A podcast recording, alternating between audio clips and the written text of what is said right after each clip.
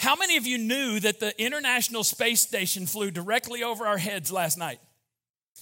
Janie and I knew that because we're sitting there watching the Olympic zone of all things. The news comes on and they said at 7:07 tonight, the International Space Station is going to fly over us. Go out, look at, to the northwest, and you'll see it. So Janie and I go busting out there at 7:05, and I got out my compass because I wasn't exactly sure where northwest was, and I looked northwest, and we see planes. And they said the International Space Station will have a solid light. There won't be any blinking lights, so that's how you'll know it's not an airplane flying, and and it will will fly much faster than an airplane. So, so we go out there and we're looking northwest. And it's right there, babe. Just look right there, and we can start seeing something through the trees, and it's awesome, and it's this bright light.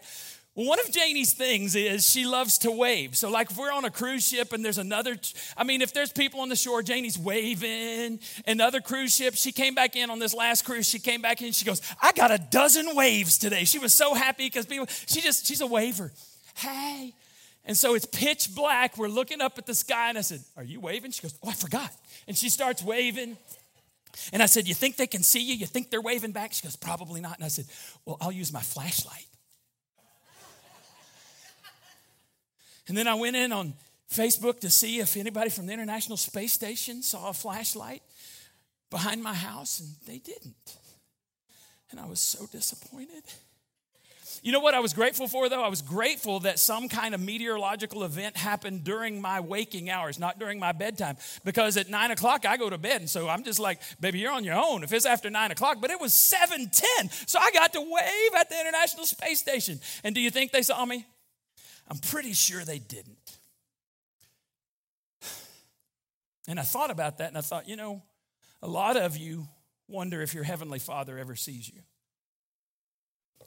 waving, you're praying, and, uh, and you wonder, is God even listening? See, God sent Jesus to show us what God is like. And Jesus had a conversation with a lady who wondered if God would ever see her. The woman at the well. If you've watched the, the season one of The Chosen, it's episode eight, isn't it? Of The Chosen. It's a great episode. And she's she's like, Oh, how come you're talking to me? And they had this whole conversation. And Jesus said, I've come to tell you what God's like. And then she, he even says, I've come to tell you what worship is like. And here's what he says to her John 4 23.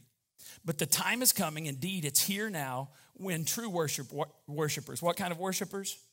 True worshipers will worship um, the Father in spirit and in truth. Now, that's a lowercase s. It doesn't mean Holy Spirit and truth. It means using your heart and your mind. It means accuracy. Um, it means authentic worship based on the word it's from the heart. Because see this lady this woman didn't know who to worship. She didn't know how to worship. She didn't know where to worship. And jesus said i'm here to tell you that.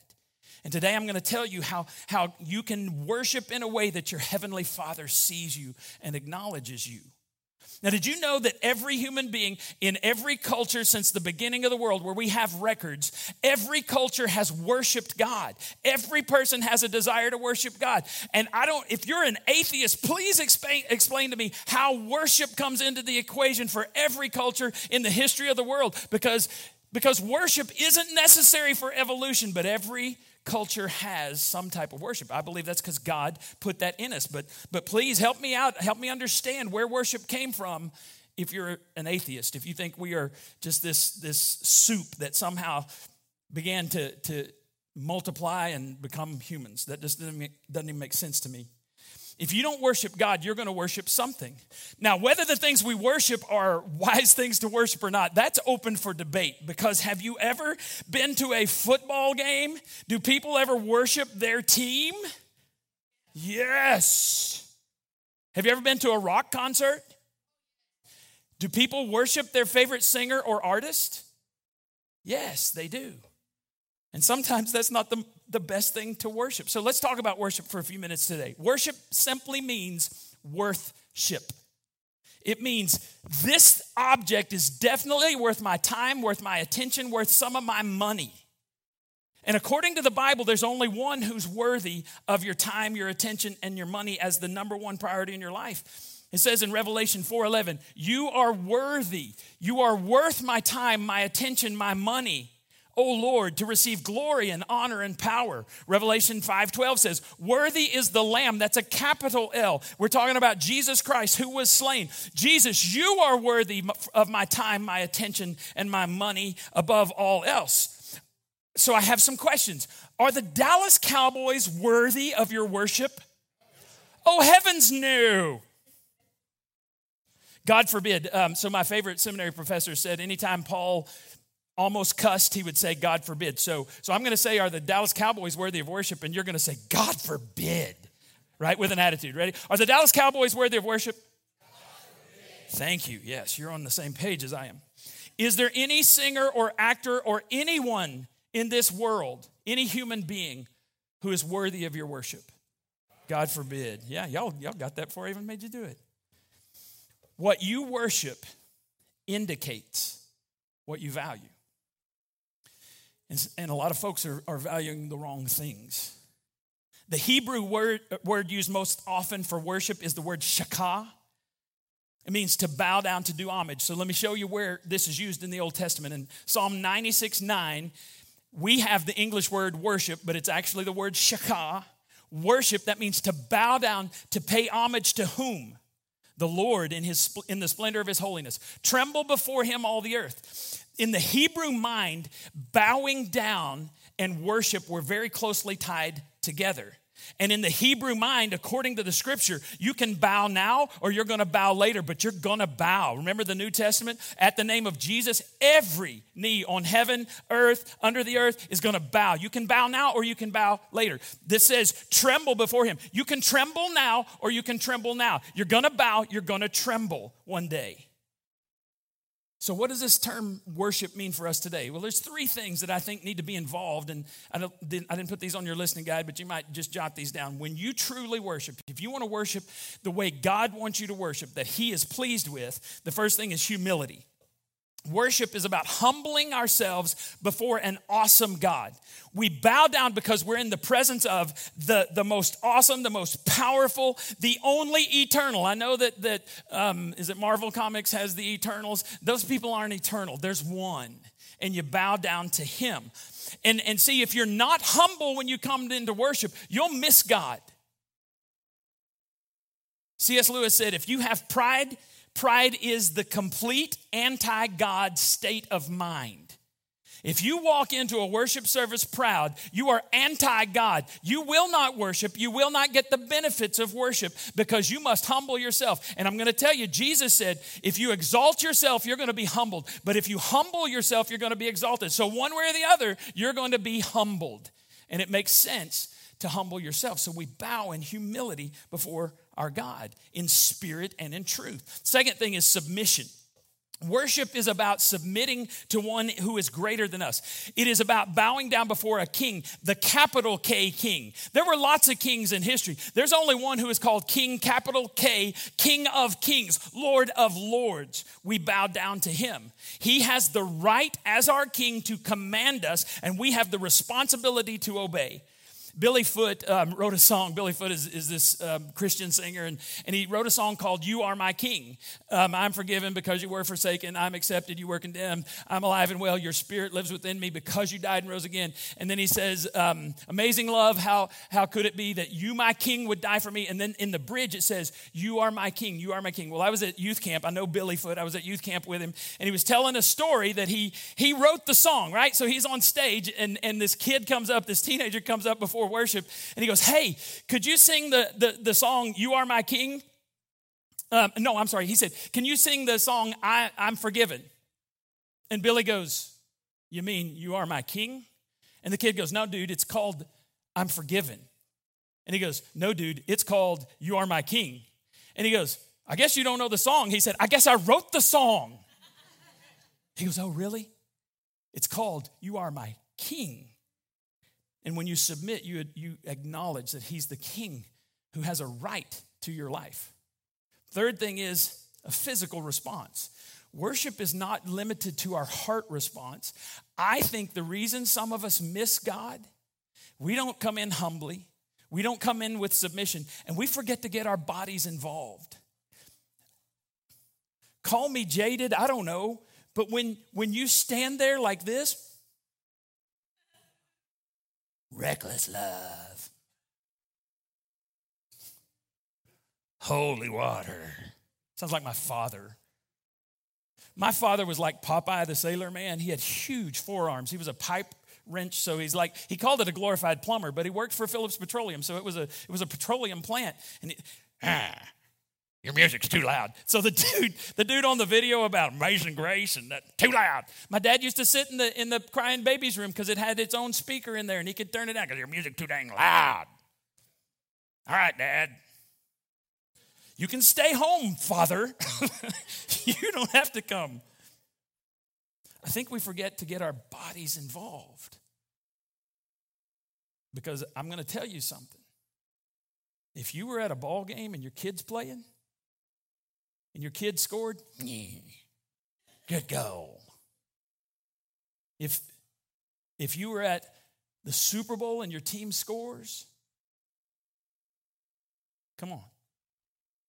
I think we're ripping off the Lord, which means we're ripping off our own worship, and that's why God never speaks to us because we're not worshiping in spirit and truth. Why do we worship? Let's run through a few things real quick. God, uh, Paul tells us this in Ephesians chapter 1. I just started studying Ephesians today and I'm pumped about this. And, and it's kind of funny because every book I'm in the Bible, I'm just like, oh, I can't wait till tomorrow. I can't wait till tomorrow. I know what it says. I've read it seven times. But here's what he says in Ephesians chapter 1 Long ago, even before the world was made, when?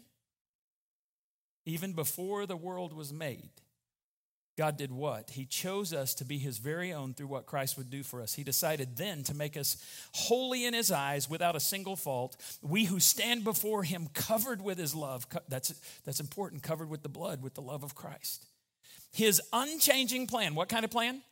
Unchanging plan has always been to adopt us into his own family by sending Jesus Christ to die for us. And he did this because he wanted to. Another translation said, This gave him great pleasure. So he was thinking of you before he ever made the world. And so that brings us why do we worship? God chose us to be in his family. That's number one. That could cause, should cause you to worship.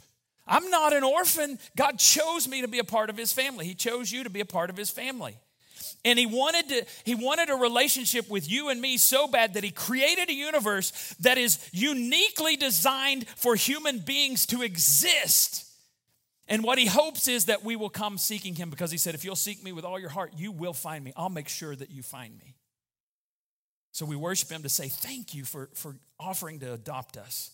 Number two, we worship because every good thing is from God. I don't know if you know this, but James, the half brother of Jesus, said, Everything, he said this, James 1:17, every good and perfect gift is from above. How many good and perfect gifts?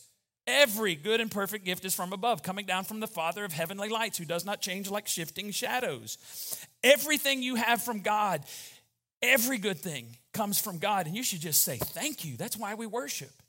Another reason we worship is because life makes sense through worship. I don't know if this has ever happened to you. Have you ever been in a worship service and, and all of a sudden a light comes on and you go, oh my goodness, you heard a song, you saw the video, you heard the teaching, and you go, they're talking to me. I know the problem and I know the solution. Anyone? Or is that just me? Okay, okay, yeah, yeah, yeah, okay. That happens through worship. And you know what the problem is? You know what the problem is? It's usually me in worship, it's usually you in worship. You're the reason that you don't hear from God because you're not worshiping the way He said to worship.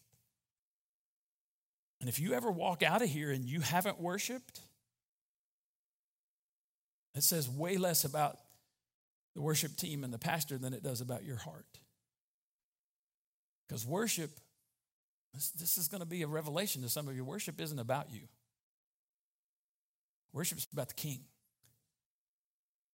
And when you get your heart right before the king, he will speak to you. It's a biblical concept, this thing of going to church. Look what David said um, in Psalm 73, 16 and 17. He said, When I tried to understand all this, it troubled me until I entered the sanctuary of God, till I went to church. And then I understood their final destiny. He's talking about the, the godless, but, but the principle is the same. Sometimes you are not going to understand until you humble yourself before God and get into his house. This is called the house of God. Now, the house of God is not a place, it's people. But when we gather together, something happens when we all worship him. Something happens when I was at the very first the first ever WNBA championship game when the Houston Comets won the world championship in women's basketball. And because they were just tearing it up, everybody around us is going, Yeah, and we're high fiving. I'm like, I never saw you before. This was obviously before COVID, but people are spitting and shouting and, Yes, hugging. Woo, we're the champions. When's the last time you went to church and people were excited that the tomb was empty? Shouldn't be that way.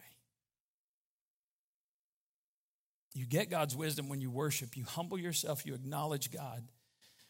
You sometimes you have to bow, sometimes you have to clap, sometimes you just have to say touchdown. And God looks down at that and says, There's a worshiper I can trust. You want my wisdom? Here. Too often, though, we come into worship, we demand God meet on our schedule, and God says, You're unclear on the concept.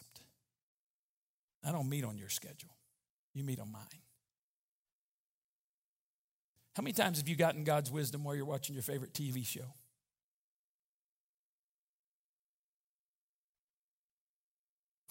I think sometimes we get dumber after watching our favorite TV shows. Can I just say that? I mean, there's times Janie and I watch something, I'll go, I just lost some brain cells. Or we'll catch ourselves in the middle of a show and go, this is dumb. This is making me dumber, and we'll change it or turn it off.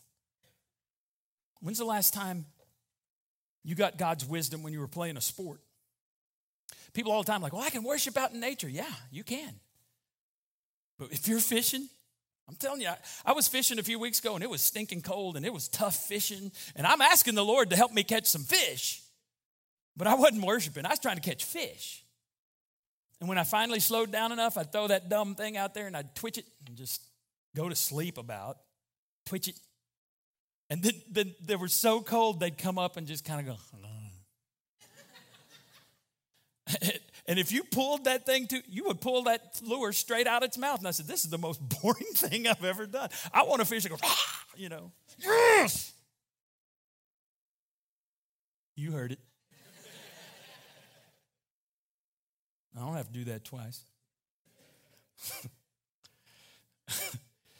David said, When I went to the temple, when I went to church, then I understood. And some of you are not getting God's wisdom because you've neglected his bride, the church.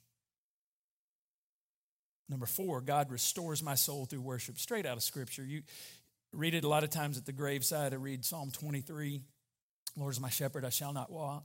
He makes me lie down beside uh, in green pastures, but he leads me beside still waters. And then verse 3 says, He restores my soul. Have you ever had your soul troubled and come into the presence of God? And it's usually at an unexpected moment when He restores you. If your soul is in turmoil, then, then you, need, you need to worship. And here's, here's another verse that, that backs that up Psalm 18, 28 through 32 says, You, Lord God, keep my lamp burning. they had oil lamps, they could run out. Your car ever run out of gas? Do it keep running? You ever run out of emotional strength? It's a huge sign that you need to worship. You, Lord God, keep my lamp burning. You turn darkness to light. Your way is perfect, Lord, and your word is correct. You are a shield to those who run to you for help. You alone, God. Only you are a mighty rock. You give me strength and you guide me right. My teenagers, when I was a youth minister, used to say, Wednesday nights get me through the week. And then they would say, some of them said, Wednesday nights got me through high school. They said, We cannot wait to get here on Wednesday night so we can worship the Lord. I feel the same way about Sundays. It's my favorite day of the week. I get to worship and then I get to take a nap. It's awesome. The Bible says very clearly that there's a right way to worship and there's a wrong way to worship. So what kind of worship does God want? Does he does he love wholehearted worship? He loves passionate worship. He loves it when we seek Him in spirit and in truth, humility and submission. And when we move, even if you just tap your toe, if you just make a joyful noise. Look what Second Chronicles 31 21 says. Hezekiah incorporated Moses' teaching and commands into worship and dedicated his life to serving God. Whatever he did for the worship in God's temple, he did how? Wholeheartedly. And then I want you to see the last word, and he did what? The reason he succeeded was he made God number one and he did it with all of his heart. Can I tell you, some of you are not succeeding because you either worship half heartedly or it's non existent. And your heavenly Father does not give himself to half hearted worshipers or non worshipers. The Holy Spirit will not waste his time with a non praying, non worshiping person. So don't get mad at God. You need to look at the mirror, a physical mirror, and then the Word of God is called the mirror and figure out what's going on. And I'm going to tell you 99.9% of the time, you're going to be the problem. You're going to be the reason you're not hearing from God. God rejects improper, heartless worship. Isaiah 29 13 says these These people claim to worship me, but their words are what? And he's going to tell you why they're meaningless. God is speaking to Isaiah. This isn't Isaiah talking. God is speaking, and he's saying, These Israelites, their words are meaningless. And he tells us why. Because their hearts are somewhere else. You ever been in worship? You get a text, or you're thinking about whether you're going to make it to, to, to the restaurant before the Methodists. I, would already thought of that before I looked at you, Michael. I'd forgotten he'd told me his daddy was a Methodist preacher for years. He's retired. Our, our people used to get mad at the preacher if he went too long because we'd have to stand behind the Catholics and the Presbyterians. Do you think that was heartless worship? God rejects it. He says, Their words are meaningless, their hearts are somewhere else, their religion is nothing but human rules and traditions which they simply memorized. I don't know if you, but I've been in a couple of services like this. So one time I was dating a girl in high school, and she was at a very different tradition than I was, and and, and I went into church with her, and and so like they're standing up, and I'm standing up, they're sitting down, and I'm I'm not knowing what to do, and she's trying to help me out, you know. And then they knew all of this stuff. They're, you know, and I don't know what they were saying, but they knew what to say. But they said it like this, and I'm just using the Lord's Prayer as an example. Our Father who art in heaven, hallowed be your name. Thy kingdom come, thy will be done on earth as it is in heaven. And I'm going, what? And so she pulls out a book and she says, just follow this and say it at the right time. And I'm like, do I have to say it like them?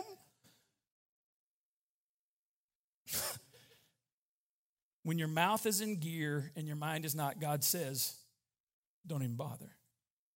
That's not worship. And let me tell you this watching worship is not worship.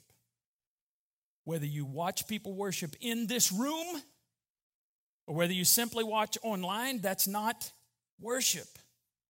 Watching worship is better than nothing, but it's not worship. There's a place, the Bible talks about private worship. You're supposed to do that every day, but once a week, we're supposed to get together and celebrate what God has done in our lives. Did you know there are at least 58 commands in the New Testament you cannot obey if you do not come to church? There's 58 one another's. Please explain to me how you do a one another by yourself. I hadn't seen it. Unless you have some mental health issues where there's, mo- I don't, I'm sorry, I shouldn't have said that. I'm sorry, I should not have said that. Lord, I did not put that in here. That just snuck in because my mouth sometimes goes. Psalm 122 1, David said, I was glad. I was what? Not mad, not sad, not egad, not dad.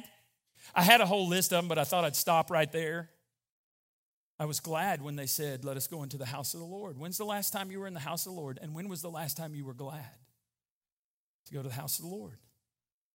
Now, I know some of you are watching online. I waited until now to say that so that you'd get a little bit stirred up at me. Some of you can't help it. And, and we, when I can't be here, I'm watching online. I'm going to tell you, If it's at all possible, I'm going to be at church somewhere and then I'll watch church online as well. And if you can't be here, this is this is for you. We understand that. I'm talking about the people who could come but don't. And and you know, when when when COVID hit, we had over a thousand people watching our worship services for two weeks. And then the numbers started going down and down and down and down. How long has it been since you've been in the house of the Lord? How long has it been since you were glad to go to the house of the Lord? You're missing it if you don't. So let's let's talk about ways to worship, and I am going to fly through these. First one is listen and learn and obey, and this comes straight out of Scripture. Listen, learn, and obey. Look at this verse from Deuteronomy 31 12. It says, gather, and that means assemble. It means meet together. Gather who? All the people, the men, the women, the children, the foreigners living in your towns. That's everybody. So that they can listen and learn to respect the Lord your God and carefully obey everything in this law. God expects you to listen and to learn and to obey together every week. Y'all know the Cheers theme? Sometimes you want to go where everybody knows your name. And there. That's supposed to be church. They sing it about a bar. We should sing it about church where everybody knows you and they're, they're pumped if you're there and they're worried if you're not. Psalm 85, 8, these are the sons of Korah that actually wrote this. And I, if you have questions about that, look it up or I'll tell you. But the sons of Korah said, I listen carefully to what God the Lord is saying, for he speaks peace to his faithful people. Do you know how you listen carefully when you're in church or when you're at, at home? You take notes the, the Air Force did a study years ago to figure out how much you remember of the things you just hear. You simply listen to them. There's no visual, there's no writing down. You forget 95% of what a pastor says by Wednesday. That's depressing because there's 3,000 words in this sermon that I typed up. That means you might remember 150 of them by Wednesday if I'm lucky. So you have a responsibility to listen carefully. And the reason we give you listening guides is so that you can write it down. It increases how much you listen. And by the way, I put all of these scriptures, not all of them, but I put at least one scripture on all these major points so that you could spend some time this week reading through those scriptures and letting God speak to you. So many people cry out to God and they say, Speak to me. And God says, I already had it. It's in my word. It was, it was at church. You missed it. You're not listening. Um, Rick Warren is a pastor that I listen to a lot. He said that one time God was, he was praying and God said to him, Do you know what the, the passage, don't cast your pearls before swine means? And, and Rick was like, Well, God, I think it means that, that we need to be careful who we, we you know, give our, the word of God to. And, and he goes, No, Rick, you're swine. And Rick was like, What? And God said, I have spoken to you time and time again. You don't even care enough to write it down. It is taking my word, which is pearls, and throwing it before swine, someone who doesn't even care enough to write it down. Somebody ought to say, ouch. Thank you. Mary. I don't know who else said it, but Jesus said, Now that you know these things, now that you've listened and learned, God will bless you if you do them. You don't, you don't get credit for listening, you don't get credit for learning. You get credit for what? God's going to bless you only if you obey, only if you do those things. Number two, singing to God.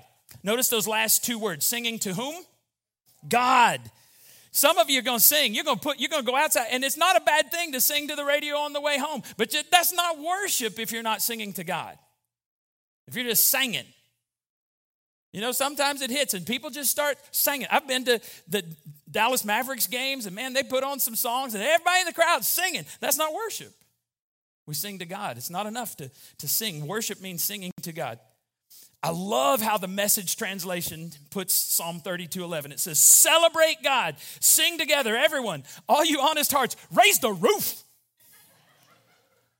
I love that. Worship is to be a festival, not a funeral. It's to be a celebration, not a lamentation. A lamentation is, woe is me.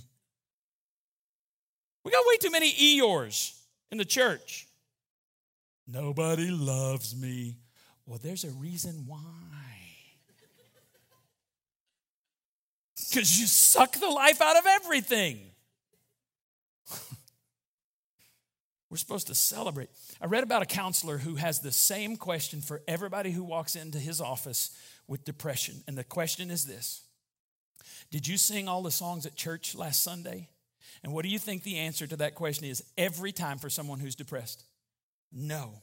And so he says, I want you to go back to church. I want you to sing them with all of your heart. And then he says this impression without expression leads to depression. Meaning, if all you ever do is take stuff in and you never get to share your heart, you're to be depressed. You should come and celebrate with us. It is the antidote to depression. if Waylon were to sing to me, when I was his age, I would sing. I would just make up songs. I heard my daddy do it, so I just made up songs. I'd say, Mama, did you like that song? She'd go, Yeah, baby. I love that song. Sing it again. If Waylon at five starts singing to me, what do you think I'm going to say? Oh, baby, you need to take some lessons. Is that what I'm going to say to him? No. I love that boy. He'll come and he'll get my finger and just start pulling me. Where are we going? We're going to play. And if he were to sing me a song, I would say, Waylon, sing it again. That was awesome. Your Heavenly Father says, Sing me a song from your heart. Do you know every human emotion can be expressed through music? And in the case of some country songs, every human emotion is in the same song. You know, with our self driving cars, it's just a matter of time before some homeboy's car leaves him and he writes a song about it. Singing is vital for your emotional and spiritual health. And that's because, here it is praise is a mood lifter. All right, I got to accelerate this because we're definitely not getting out before the Methodists. Number three, praying together. There's added power when we pray together. I'm in a prayer group that has been praying together for three years, and, and my goal, I'm, I'm not making this up, my goal is I pray with these people as long as I'm alive, as long as we're able to. And we have seen unbelievable answers to prayer. We have seen God take us through the valley of the shadow of death. And these are some of my closest friends on the planet. And I probably wouldn't be up here in front of you if I didn't have this prayer group over the past three years. Acts 1:14 says they all joined together constantly in prayer. I think if we were constantly in prayer as a church, we would see the miracles that they saw in Acts chapter 1 and 2 where marriages are put together, where, where diseases are cured, where mental health issues are cured. Paul said it this way to the Romans in Romans 1:12. I want you to, I want us to help each other with the faith we have. Your faith will help me and my faith will help you. My faith can't possibly help you if we're not ever together. Your faith can't possibly help me if I don't know you. Prayer is an act of worship, and there is a different level when you pray with other people. Number four, how do we worship? By sharing God's, uh, by sharing the Lord's Supper. Um, we do this occasionally here, about three or four times a year. We do this. I always do some teaching because it's very important. Here's what Paul said in 1 Corinthians 10 16. When we ask the Lord's blessing upon our drinking from the cup of wine, and some of you are going, Wine? No, we're not doing that because we have CR here and we're not going to cause anybody to stumble. Um, I know some denominations, they have a good belt of wine every time they take the Lord's Supper. We're not going to do that. It's going to be grape juice. I'm, I'm too Baptist to have wine in the service, so, so chill out. But the Living Bible says a cup of wine at the Lord's table. This means, doesn't it? Here's what I want you to see that all who drink it are sharing together the blessing of Christ's blood. And when we break off pieces of the bread from the loaf to eat there together, this shows that we are sharing together the benefits of his body. What does this mean, the benefits of Christ's body? It means being reminded about the, the, the, life and the death of Jesus on the cross because this is huge. When he died on the cross, he was a substitute for your sins. He paid the penalty. And that means if he's your heavenly father, you can never be charged with those sins that you committed. They are wiped clean. So he's, he has given you power over the penalty of your sins. The second thing is when he rose from the dead and went back to heaven, he sent the Holy Spirit and he said, The Holy Spirit will live inside of you and give you power over sin. He paid the penalty. You have power where you don't have to sin if you dwell, if the Holy Spirit dwells within you and has control of your life.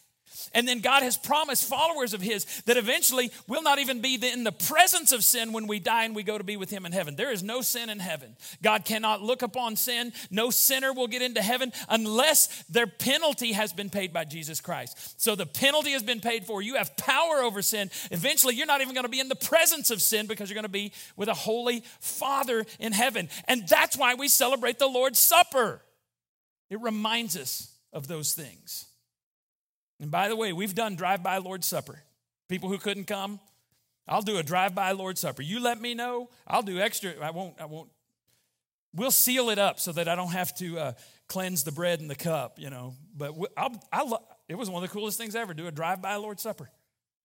Number five, by recommitting your life to Christ. Romans 12, 1 says, Because of God's great mercy to us, I appeal to you, offer yourselves as a living sacrifice to God. What kind of sacrifice? This is important dedicated to his service and pleasing to him. This is true worship that you should offer. This is, Jesus said, worship in spirit and truth. Here it is. You offer your bodies as a living sacrifice. What's the problem with a living sacrifice? It can crawl off the altar. Have you ever dedicated yourself to God on Sunday morning? God, I'm yours. Yeah, I'm yours, Lord. Whoa, yeah, Monday morning. Monday happens. You get into work. Turn your back on God. Anybody done that? We make a commitment to God when we serve Him. And we're about to go out here and in the have our lunch and, and have our ministry fair. And we have these little cards called connection cards, connect cards. Most of you should have gotten them. You make a commitment. I'm going to tell you, you're going to grow more through serving than you're going to ever grow through sitting. And you need to get plugged into a ministry. You're going to have an opportunity to ask the folks out there in just a minute. So you can fill that out. If there's something you want to go talk to somebody about and you think, I want to serve in that ministry, you can mark that card and you give it to them. We'll, we'll take care of that. Number six, by giving back to God. John 3:16, most famous verse in the world says, God so loved the world that he gave. God so what? Loved that he did what? You can give without loving, but you cannot love without giving. And, and some of you have never given anything to the body of Christ. Here's what Paul said about offerings on 1 Corinthians 16 2. He said, On every Lord's day, that's Sunday, each of you should put aside something from what you've earned during the week and use it for this offering. The amount depends on how much the Lord has helped you. For 30 years in our marriage, actually, I did this before we got married. For 30 years, Janie and I have practiced what we call priority percentage giving. Priority means the first, percentage means percentage. The percentage comes from the scripture. Tithe, T I T H E, actually means 10%. So for 30 years, we have given 10%, the first 10% to God. We give it to the church. And by the way, I don't designate that. I give that to the general fund because I don't want to rob God. I think the Bible talks about that. I'm going to read it in just a second. So if I make 10 bucks, a dollar goes into the general fund. If I make $1,000, $100 goes into the general fund. When we gave, I gave $500 to Mount Olive Baptist Church. That was over and above the tithe. I'm not going to take my tithe, my 10% from God, and give it to somebody else. We have three compassion children. That is over and above the tithe because I'm not going to rob God. And, and some of you say, rob God? Well, that's exactly what Malachi 3 8 and 9 says. Will a mere mortal rob God? How many of you are mortal? All of you. Okay. Will a mere mortal rob God? Yet you rob me. But you ask, how are we robbing you? He says, in tithes, the 10%, and the offerings, the things over the 10%. He says, You are under a curse, your whole nation, because you are robbing me. Do you want God involved in your finances? This is a yes or no question. I'm just curious. Do you want God involved in your finances? Then if you don't give, you're saying to God, My finances are more important than you. And your finances don't benefit me personally, they benefit the ministry of the church. Yes, I get a salary from the church. But it but I don't have control over all of that. We have a budget process. And if something's in the budget, then we can do it. If it's not in the budget, I have to go to the board and ask them for permission in, in order to spend any money that's not budgeted. We believe, though, that people who love God and want to serve Him are going to give to His kingdom. Number seven, by being baptized publicly. This is another way to worship. When we're lowered into the water, it's like the burial of Jesus. When we're raised up out of the water, it's like the resurrection of Jesus. Baptism symbolizes Jesus being laid in the tomb and being raised from the dead. And it's the first thing we're commanded to do after we come into the kingdom. And, and, and I have a hard time believing you're a fully devoted follower of Christ if you've disobeyed the first command you're given to be baptized. That's how you go public with who, who has saved you. And so it is a very big deal. And we teach here, we believe it's by immersion because we believe every baptism in the scripture was by immersion. The word itself means to dip under. And so I want you to think about if you've never been baptized or if you want to be baptized as, as you're symbolizing your new life in Christ or you're coming back to Christ, then be baptized. Okay. So all of that. Those are just those are seven ways to worship. There's a whole bunch of others. But let me end with this. Why church is so important. Ephesians 2:22 says consequently you are no longer foreigners and strangers but fellow citizens with God's people and also with and also members of his household built on the foundation of the apostles and the prophets with Christ Jesus himself as the cornerstone. So the foundation of the apostles and prophets and Jesus Christ, that doesn't change. In fact, that's in the past. We build on what they did. And then look what he says In him, Jesus Christ, the whole building is joined together and rises to become a holy temple in the Lord. And in him, you too are being built together into a dwelling. This, God does. God doesn't dwell in the building, He dwells in the people, but this says you are a part of the church at New Life Community Church and it's like a puzzle piece. And if you're not here, you're not serving. Uh, the puzzle that God created for Anderson County out here on this hill on 155 is incomplete. And it's time that you figure out why God brought you here and take your puzzle piece, figure out your spiritual gift. We will help you and get plugged in. You too are being built together to become a dwelling in which God lives by his Spirit. God is pleased when his people serve him.